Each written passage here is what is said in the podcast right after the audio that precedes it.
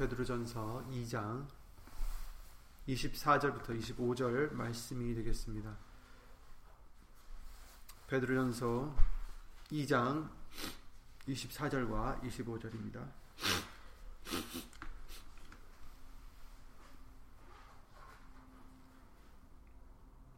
다 함께 24절 25절 말씀을 예수 이름으로 읽겠습니다. 친히 나무에 달려 그 몸으로 우리 죄를 담당하셨으니 이는 우리로 죄에 대하여 죽고 의에 대하여 살게 하려 하심이라 저가 채찍에 맞음으로 너희는 나음을 얻었나니 너희가 전에는 양과 같이 길을 잃었더니 이제는 너희 영혼의 목자와 감독 되신 이에게 돌아왔느니라 아멘. 말씀 위에서 예수님을 기도를 드리겠습니다.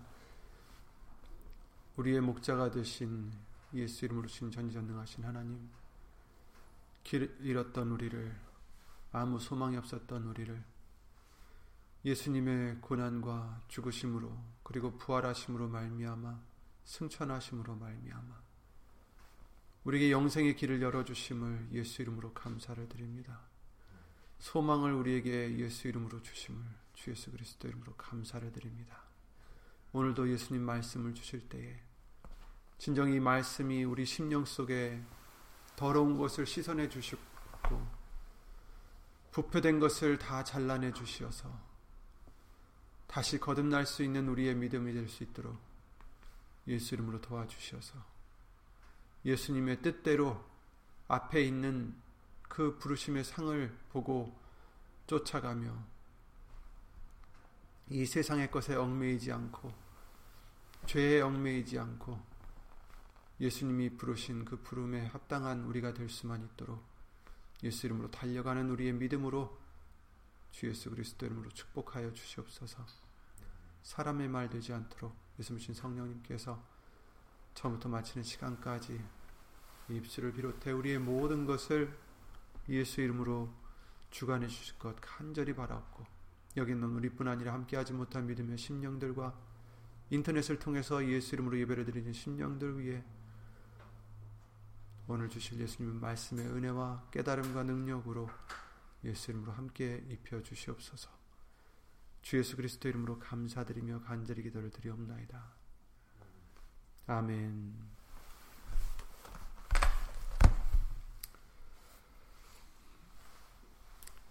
우리 하나님은 아무 부족함이 없으십니다.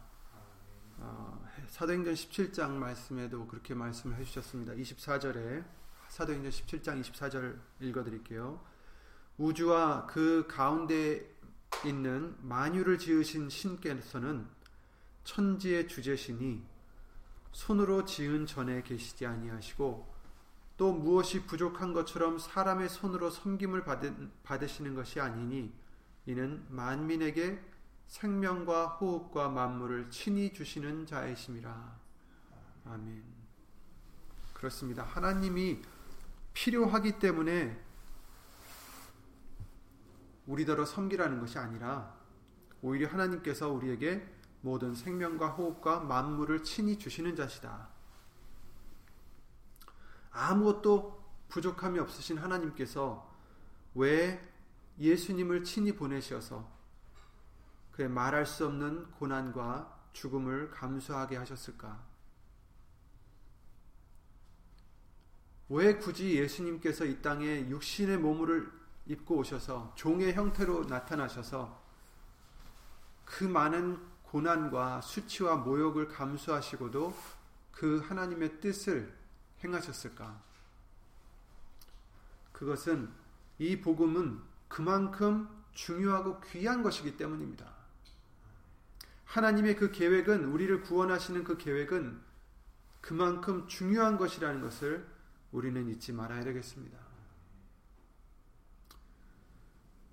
예를 들어서 우리가 어떤 위급한 사람을 도와주고 그 사람을 구해주려고 우리의 시간과 노력과 능력들을 열심히 쓰고 있는데 막상 그 사람은 그, 사, 그 상태를 그 자기가 지금 닥쳐 있는 상황을 심각하게 생각하지 않고 자기 일인데도 불구하고 적극적이지 않는다면 우리 기분이 어떻겠습니까? 도와주는 우리 기분이. 우리가 그렇습니다. 하나님은 우리의 구원을 위해서 이 땅에 종의 형태로 오셔서 온갖 순환과 모욕과 수치를 당하시고 급기야 고난과 죽음을 당하셨는데 그리고 부활하셔서 우리에게 죽음을 면할 수 있는 예수 이름을 주셨는데 영생의 길을 열어 주셨는데 막상 가장 다급해야 할 우리가 진지하지 못하고 중요하게 생각하지 못하고 오히려 이 세상의 것들로 마음과 생각이 빼앗겨 있다면 그 얼마나 답답한 일입니까? 이 세상 일은 우리에게 중요한 일이 아닙니다. 영이 중요합니다. 살리는 것은 영이니 육은 무익하다라고 수없이도 말씀해 주셨지만 혹시나 우리는 말씀 들을 때만 아멘하고 돌아가서는 육의 것을 더 귀하게 생각하지 않는지 우리는 자신들을 항상 돌아봐야 됩니다. 예수님이 직접 고난과 죽음을 당하시면서까지 중요한 이 복음의 길을 우리도 중요하게 생각해야 됩니다. 죄와 그 벌에 대해서 경각심을 우리는 가져야 됩니다. 가벼이 여겨서는 안 된다는 것입니다. 어떤 사람들은 잘못 알고서 뭐 죽으면 그만이지 모든 것이 끝나고 이 세상의 모든 문제가 사라진다라고 잘못 생각해서 잘못된 선택을 하는 사람들도 있어요. 죽으면 그만이지. 그렇지만 현실은 그렇지 않습니다. 끝이 아니라 시작입니다. 예수님을 믿고 의지하여서 영생으로 부활하거나 부활하든지 아니면 예수님을 믿지 않고 심판과 영원한 부끄러움으로 나온다라고 성경은 말씀해 주시고 있습니다. 요한복음 5장 28절이죠. 이를 기이 여기지 말라. 무덤 속에 있는 자가 다 그의 음성을 들을 때가 오나니 선한 일을 행한 자는 생명의 부활로 악한 일을 행한 자는 심판의 부활로 나오리라. 죽으, 죽으면 끝나는 게 아니라 이제 시작이에요. 예수님을 믿어서 그 음성을 듣고 예수님을 믿어서 선한 일을 했을 때, 곧 예수 그 믿음의 열매를 맺는 자가 됐을 때는 생명의 부활로 나오고, 그렇지 않고 악한 일을 행한 자는 심판의 부활로 나오리라. 예수님을 믿지 않고 하는 모든 것은 악하다라고 말씀하셨어요. 죄라고 말씀하셨습니다. 다니엘서 12장 2절에도 이렇게 말씀하십니다. 땅의 티끌 가운데서 자는 자 중에 많이 깨어 영생을 얻는 자도 있겠고 수욕을 받아서 무궁히 부끄러움을 입을 자도 있을 것이며 그렇죠? 영생을 얻는 자 죽은 자들 사이에서 영생을 얻는 어, 많이 깨어서 다시 부활하여서 영생을 얻는 자가 있는가 하면 또 수욕을 받아서 무궁히 부끄러움을 입을 자도 있을 것이다. 그러니까 죽어서 끝나는 게 아니라 죽으면 나중에 다시 깨어나는데 영생을 얻는 사람들이 있는가 하면 그렇지 않고 무궁하게 부끄러움을 벌을 받는 자가 있다라는 것입니다. 그것이 진리죠. 그래서 우리는 하나님이 이 땅에서 주신 이 기회를 선을 이룰 수 있는 행할 수 있는 이 기회를 믿음으로 선을 행할 수 있는 이 기회를 이 은혜를 우리는 세격거리로 바꾸지 말고 말씀으로 거듭나는 시간으로 아껴야 되는 것입니다. 지금은 고난 주간이죠. 하나님이신 예수님께서는 죄 없으신 몸으로 우리를 대신하셔서 멸시를 받으시고 간고와 질고를 겪으시고 슬픔을 당하셨습니다.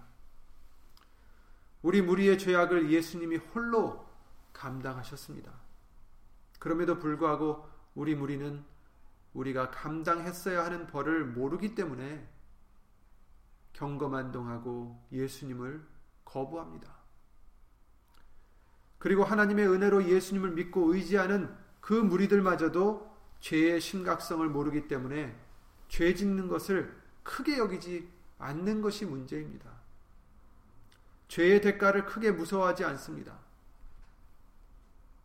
어린아이가 그 부모님의 마음을 모르듯이 하나님의 자녀가 된 우리가 하나님의 마음을 알아들이지 못한 못해서 때로는 육의 소욕들의 자신들을 맡겨버리는 것입니다. 하나님의 마음을 아프게 해드리는 것입니다. 시편 51편에 다윗이 죄를 짓고서 기도를 드리면서 뭐라고 고백을 합니까? 다윗이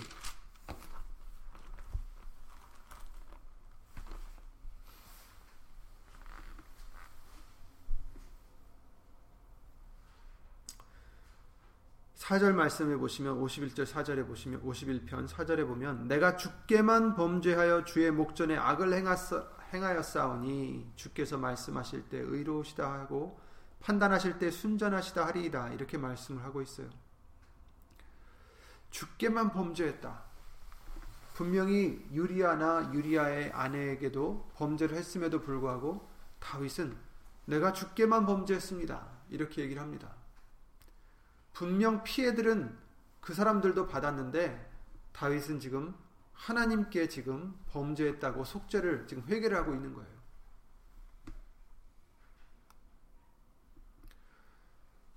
죄는 사람들에게 행하는 죄도 물론 굉장히 나쁘지만 죄 자체는 무엇입니까? 하나님께 하는 것이 죄입니다. 우리가 죄를 지을 때 하나님을 배신하는 것입니다. 죄를 지을 때 하나님께 범죄하는 것입니다.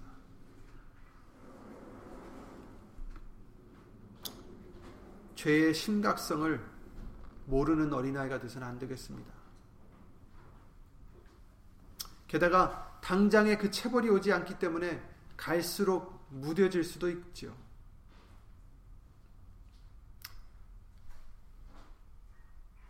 그러나 말씀을 믿고 예수님을 기쁘게 해드리고자 예수 이름을 부르는 저와 여러분들은 달라져야 됩니다. 죄를 쉽게 생각해서는 안 되고 그 벌을 가벼이 여겨서도 당연히 안 됩니다. 지금 고난주간과 부활주일을 앞두고 있는 우리가 예수님의 희생을 지금 기념하고 있는 우리가 예수님을 십자가에 못 박게 만든 우리 죄들을 여전히 가지고 나올 순 없잖아요. 여전히 가지고 나와서 예수님의 죽으심을 지금 기념한다라고 할 수는 없잖아요. 그렇죠? 이내 죄 때문에 지금 예수님께서 고난을 받으시고 내 죄 때문에 예수님께서 십자가에 달려 돌아가셨는데 우리가 그 죽으심과 고난을 기념한다고 하면서 아직도 그 죄를 예수님을 십자가에 못 박은 내 죄를 가지고 다닐 수는 없잖아요. 하나님은 죄를 미워하신다라고 하셨습니다. 시편 5편 4절 6절 말씀에 주는 죄악을 기뻐하시는 신이 아니시니 악이 주와 함께 유하지 못하며 오만한 자가 주의 목전에 서지 못하리이다. 주는 모든 행악자를 미워하시며 거짓말하는 자를 멸하시리이다. 여호와께서는 피 흘리기를 즐기고 속이는 자를 싫어하시나이다. 하나님은 죄를 미워하십니다. 우리도 죄를 미워해야 됩니다. 시편 97편 10절에 여호와를 사랑하는 너희여 여호와를 사랑하는 너희여 악을 미워하라. 저가 그 성도의 영혼을 보존하사 악인의 손에서 건지시느니라. 아멘. 죄가 그냥 우리는 사람이니까 그래도 어떻게 육신의 몸을 갖고 있으니까 어쩔 수 없지 하면서 우리의 육신의 소욕대로 조금씩 조금씩 우리 자신을 봐주고 죄를 가까이 하는 그런 우리가 돼서는 안 된다라는 것입니다. 하나님이 우리의 죄를 미워하시듯이 우리도 예수님을 십자가에 못 박았던 그 우리의 죄들을 미워해야 됩니다. 로마서 12장 9절에 사랑엔 거짓이 없나니 악을 미워하고 선에 속하라 이렇게 말씀하셨어요. 악을 미워해라. 요한일서 3장 3절에 주를 향하여 이 소망을 가진 자마다 그의 깨끗하신 것 같이 자기를 깨끗하게 하느니라 죄를 짓는 자마다 불법을 행하는 나니 죄는 불법이라 이렇게 말씀하셨어요. 주를 향하여서 그 소망을 가진 자마다 죄에서 깨끗해지라는 것입니다. 예수님이 깨끗하신 것 같이 자기를 깨끗하게 한다. 죄가 얼마나 무서운 것인지, 더러운 것인지, 하나님이 싫어하시는 것인지, 우리는 항상 깨달아서 그것을 우리도 싫어해야 됩니다. 하나님이 우리 죄를 모르셔서 참으십니까? 우리 죄를 모르셔서 우리가 죄를 짓고 사는데도 가만히 두십니까? 시편 50편에 21절에 그런 경고를 해 주십니다. 네가 이 일을 행하여도 내가 잠잠하였더니 네가 나를 너와 같은 줄로 생각하였도다. 그러나 내가 너를 책망하여 네 죄를 내 목전에 차례로 베풀리라 하시는도다. 하나님을 잊어버린 너희여 이제 이를 생각하라. 그렇지 않으면 내가 너희를 찢으리니 건질 자 없으리라. 두려운 말씀입니다. 잠잠하시다고 해서 예수님을 하나님을 경홀히 여겨서는 안 된다라는 것입니다.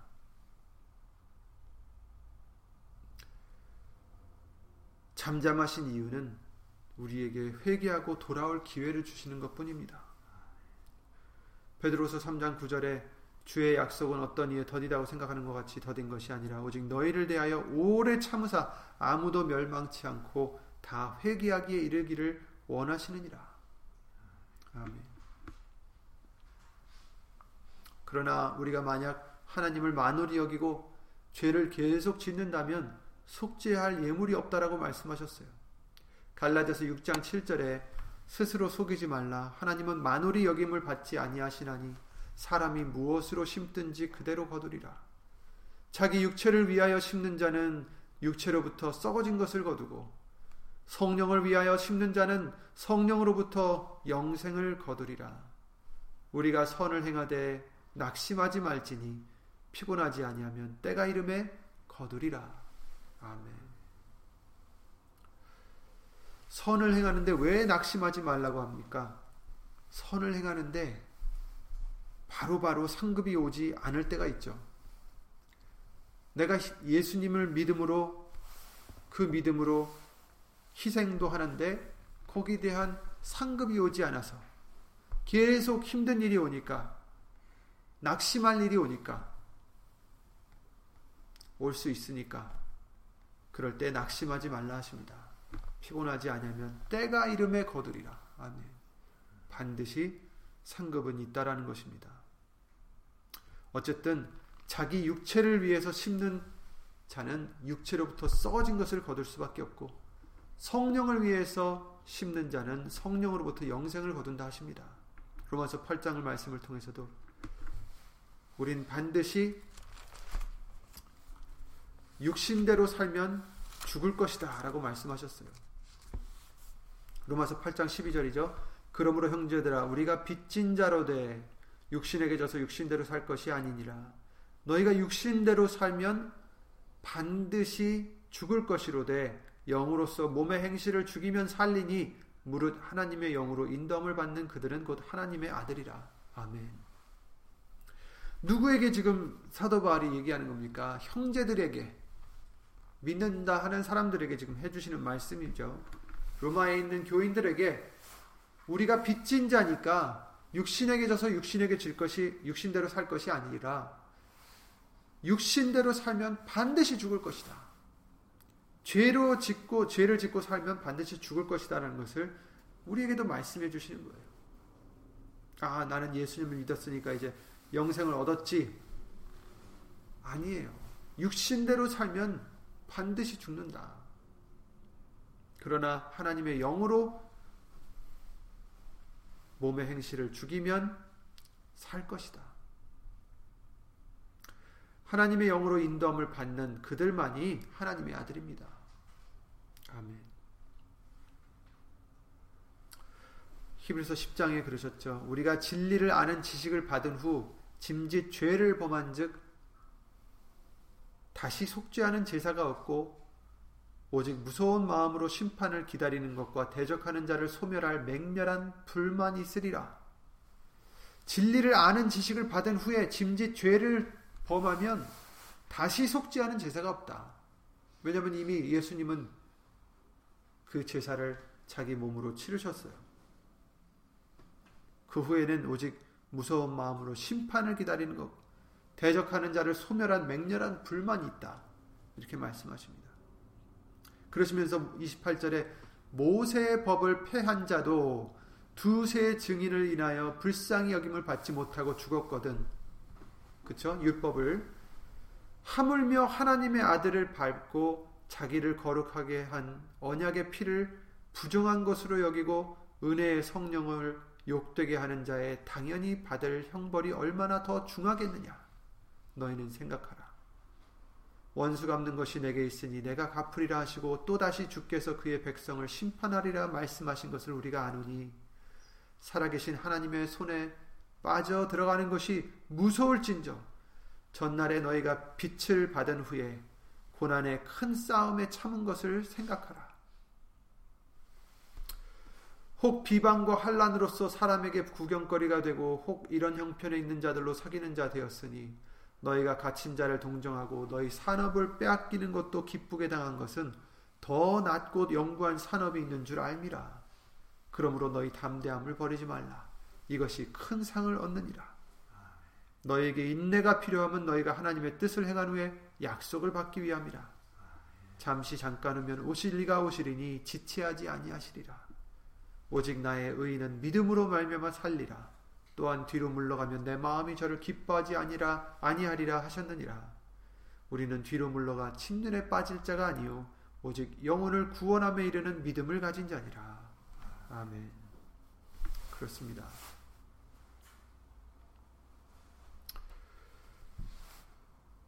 빛을 받은 후에 고난의 큰 싸움에 참은 것을 생각하라.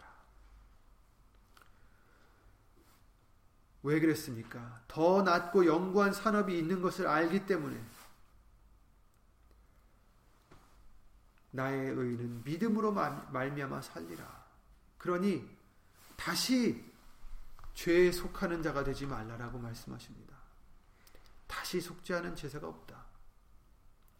율법을 어김으로도 불쌍히 여김을 받지 못하고 죽었거든 하물며 하나님의 아들을 밟고 자기를 거룩하게 한 피를 부정한 것으로 여기고 성령의 은혜의 성령을 욕되게 하는 자의 당연히 받을 형벌이 얼마나 더 중하겠느냐 무겁겠느냐 너희는 생각하라.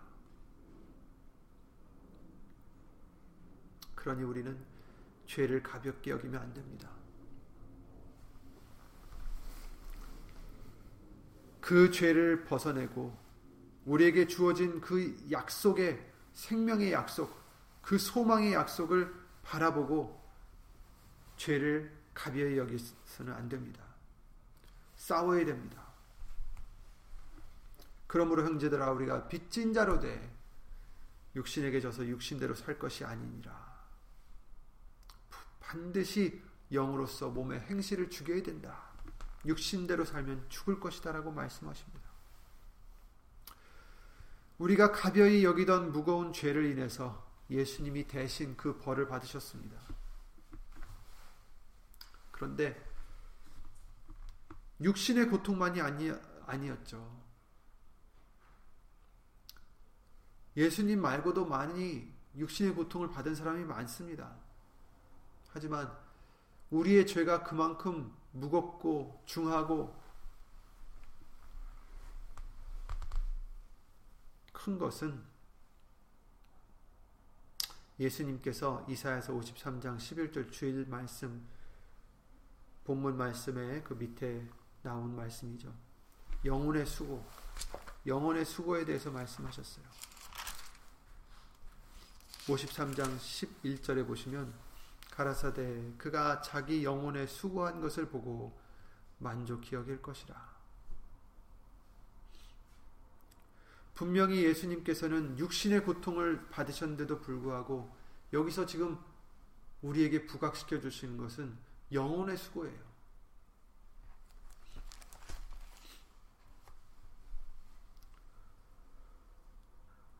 예수님께서 그 영혼의 수고를 하시기 전에 아마도 이것도 영혼의 수고였겠지만 겟세만의 동산에서 기도를 하신, 하시면서 어떻게 기도를 하셨습니까? 간절히 기도를 하셨죠. 땀이 핏방울이 되도록 기도하셨다라고 말씀하십니다.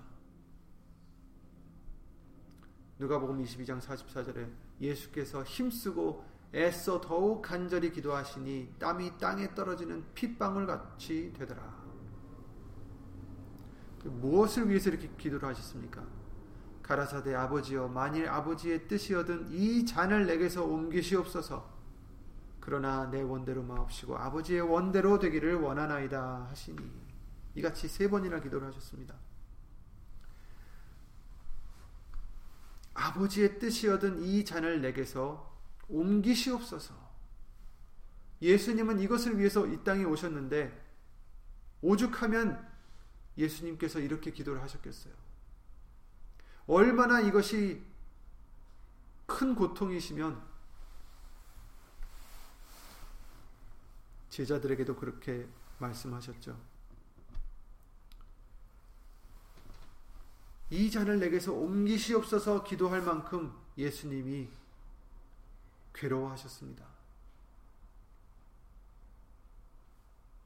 왜 그러셨을까요?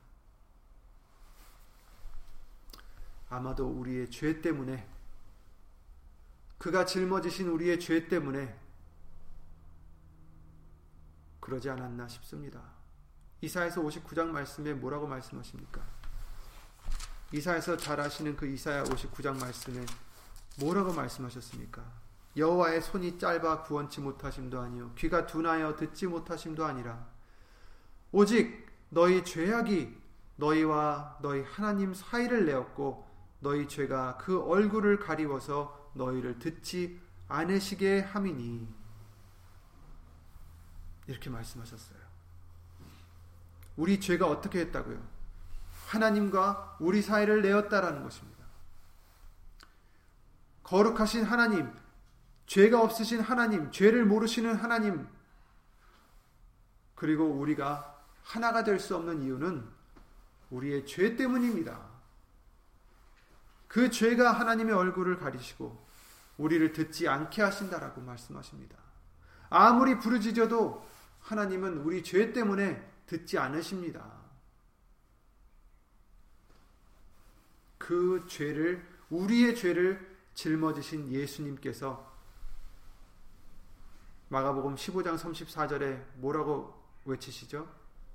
엘리 엘리 라마 사박다니 이를 번역하면 나의 하나님 나의 하나님 어찌하여 나를 버리셨나이까 하는 뜻이라. 아멘. 나를 버리셨나이까. 항상 하나이셨던 삼위일체 하나님이셨던 예수님께서 이 땅에 오셔도 기뻐하시는 일을 행했기 때문에 항상 홀로 두지 않으시고 같이 함께 하셨던 예수님과 하나님이 지금 우리의 죄를 대신 지셨기 때문에 그 죄 때문에 이처럼 이사야 59장 말씀대로 그 사이를 내고 얼굴을 가리우고 듣지 않게 하신 것이 아닌가. 그래서 예수님이 어찌하여 나를 버리셨나이까? 괴롭게 외치신 것이 아닐까 싶습니다. 그것이 그것이 예수님께서는 예수님께는 가장 심한 고통이 아니셨을까 싶습니다.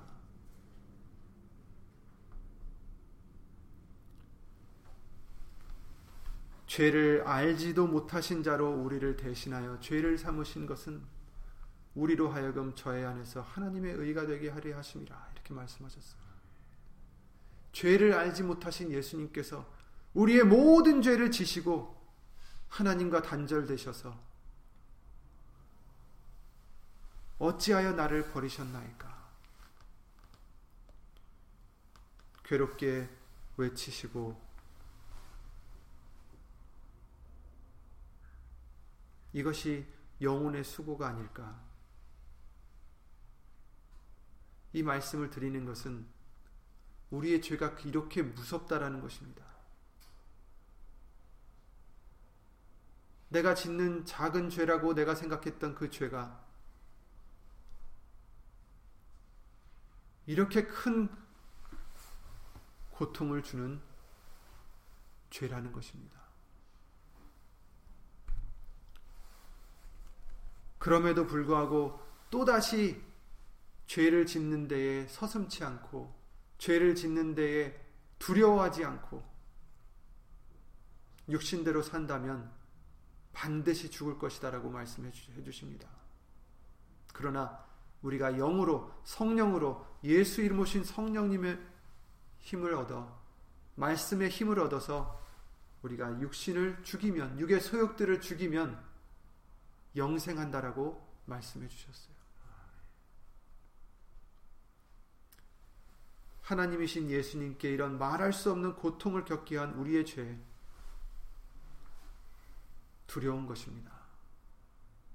그 죄를 가볍게 여기는 우리가 되서는 안 되겠습니다. 지금 또다시 우리는 예수님을 배반해서는 안 됩니다. 그래서 뭐라고 하십니까? 히브리서 12장 4절 말씀에 너희가 죄와 싸우되 아직 피 흘리기까지는 대양치 아니하였다. 피 흘리기까지 싸우라고 하십니다. 죄와 싸우라 하십니다. 대적하라 하십니다. 그러면 물러갈 것이다라고 말씀하셨어요. 예수 이름으로 우리가 유혹에 올 때 예수 이름으로 대적하면 사단은 물러간다라고 말씀하셨어요. 죄와 싸워야 됩니다. 육신의 소욕대로 그 죄를 가벼이 여기고 육신대로 살면 안 된다라는 것입니다. 로마서 6장에 이와 같이 너희도 너희 자신을 죄에 대하여는 죽은 자요 그리스도 예수 안에서 하나님을 대하여는 산 자로 여길지어다. 그러므로 너희는 죄로 너희 죽을 몸에 왕노릇하지 못하게 하여 몸의 사욕을 순종치 말고 또한 너희 지체를 불의의 병기로 죄에게 드리지 말고 오직 너희 자신을 죽은 자 가운데서 다시 산 자같이 하나님께 드리며 너희 지체를 의의 병기로 하나님께 드리라. 이렇게 말씀하십니다. 아멘. 고난 주간을 통하여 예수님이 고난 받으시고 죽으신 것을 우리가 허투루 받지 않는 우리가 되고 정말 이 기간을 통해서 다시 한번 죄를 멀리하고 죄를 미워하고 그 죄의 중요성을 깨달아서 다시 예수님을 아프게 드리는 우리가 되지 않고 의의 병기로 예수 이름으로 하나님께 드리는 저와 여러분들이 되시길 바랍니다. 죄와 싸우고 예수 이름으로 이기시기 바랍니다.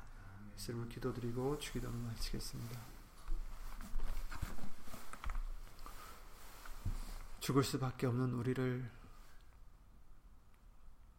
우리 죄를 다 짊어지시고 그 수많은 고난과 역경을 받으시며 예수 이름으로 부활하셔서 우리를 인도하시는 우리를 기다리시는 우리를 불러주시는 예수님.